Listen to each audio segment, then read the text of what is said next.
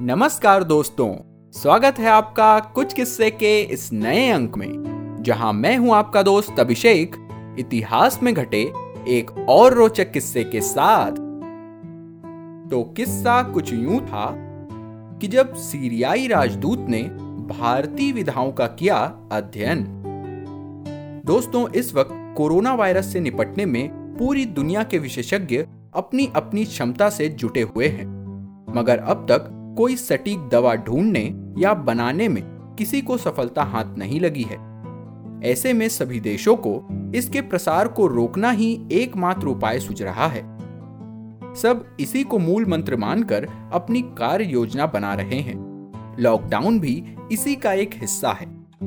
साथ ही अन्य देशों की रणनीतियों का अध्ययन कर उसे अपनी परिस्थितियों के अनुरूप अपनाने का भी प्रयास तेज हुआ है। इसी कड़ी में पिछले दिनों छत्तीसगढ़ की राजधानी रायपुर स्थित एम्स की टीम ने शार्क देशों के चिकित्सा विशेषज्ञों को कोरोना संक्रमित मरीजों के इलाज और देखभाल के अपने तरीकों के बारे में विस्तार से जानकारी दी। मित्रों, भारत अपने ज्ञान का लाभ दुनिया के अन्य हिस्सों तक पहुँचाने का ये काम सदियों से कर रहा है। और इसी से जुड़ा एक किस्सा आज हम आपको सुनाने जा रहे हैं। दोस्तों, हमारे शिक्षण संस्थानों में जो इतिहास पढ़ाया जाता है, उसका अधिकांश हिस्सा विदेशी आक्रांताओं के बर्बर हमलों और फिर उनके द्वारा स्थापित व्यवस्थाओं के बखान से भरा होता है। मगर भारत का सच्चा गौरवशाली इतिहास तो इन हमलों के पूर्व का है। तब भारत आर्थिक, सामाजिक, राजनीतिक, सांस्कृतिक और धार्मिक दृष्टि से कितना महत्वपूर्ण देश था इसका उदाहरण इस बात से लगाया जा सकता है कि राजा चंद्रगुप्त मौर्य के वक्त सीरिया के राजा सेल्यूकस ने अपने राज दरबार के सर्वश्रेष्ठ व्यक्ति को भारत में अपना राजदूत नियुक्त किया था, जिसका नाम आपने इतिहास की पुस्तकों में ज़रूर पढ़ा होगा।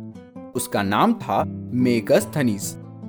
तब भारत के ज्ञान, संस्कृति जीवन शैली और अकूट संपदा का वैभव ऐसा था जिसे देखकर मेगस्थनीस जैसा मेधावी, चतुर और निपुण व्यक्ति भी चकित रह गया था।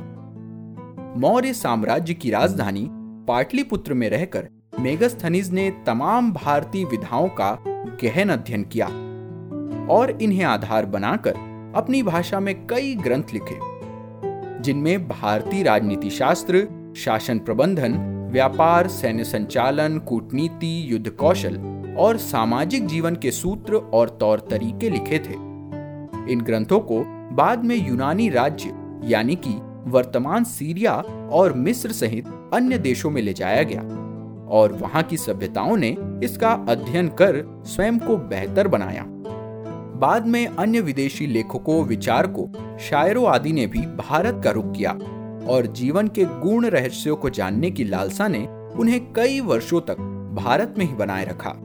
कुछ तो अपने वतन वापस लौट गए, मगर बहुतों को यहाँ की मिट्टी इतनी भाई कि उन्होंने अपनी अंतिम सांस तक हिंदुस्तान में ही रहने का निश्चय कर लिया।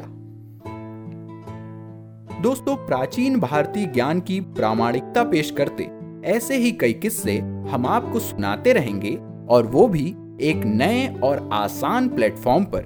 जी हाँ अब आप इतिहास के इन किस्सों को प्रमुख पॉडकास्ट प्लेटफॉर्म्स के अलावा YouTube के माध्यम से भी सुन सकेंगे। हमारा यूट्यूब चैनल है कुछ किस्से के यू सी डबल एच के आई डबल ई जिसका लिंक आपको नीचे कमेंट बॉक्स में मिल जाएगा। तो अगर आपको हमारे पिछले किस्से सुनने हो तो यहाँ वो सब आपको आसानी से मिल जाएँगे।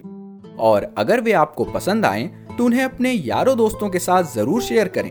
अपनी प्रतिक्रियाएँ और विचार हमें कमेंट्स के ज़रिए बताएँ, और अगर इसी तरह के और भी रोचक किस्से आप सुनना चाहते हैं तो हमारे चैनल कुछ किस्से को सब्सक्राइब या फॉलो करें और नोटिफिकेशन ज़रूर ऑन कर लें, क्योंकि अगले अंक में आपको बताएँगे कि किस विदेशी राष्ट्राध्यक्ष को बचपन से ही प्रेरित करते रहे हमारे प्यारे हनुमान जी।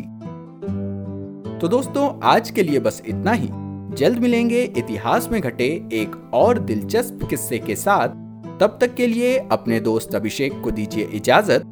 नमस्कार, जय हिंद।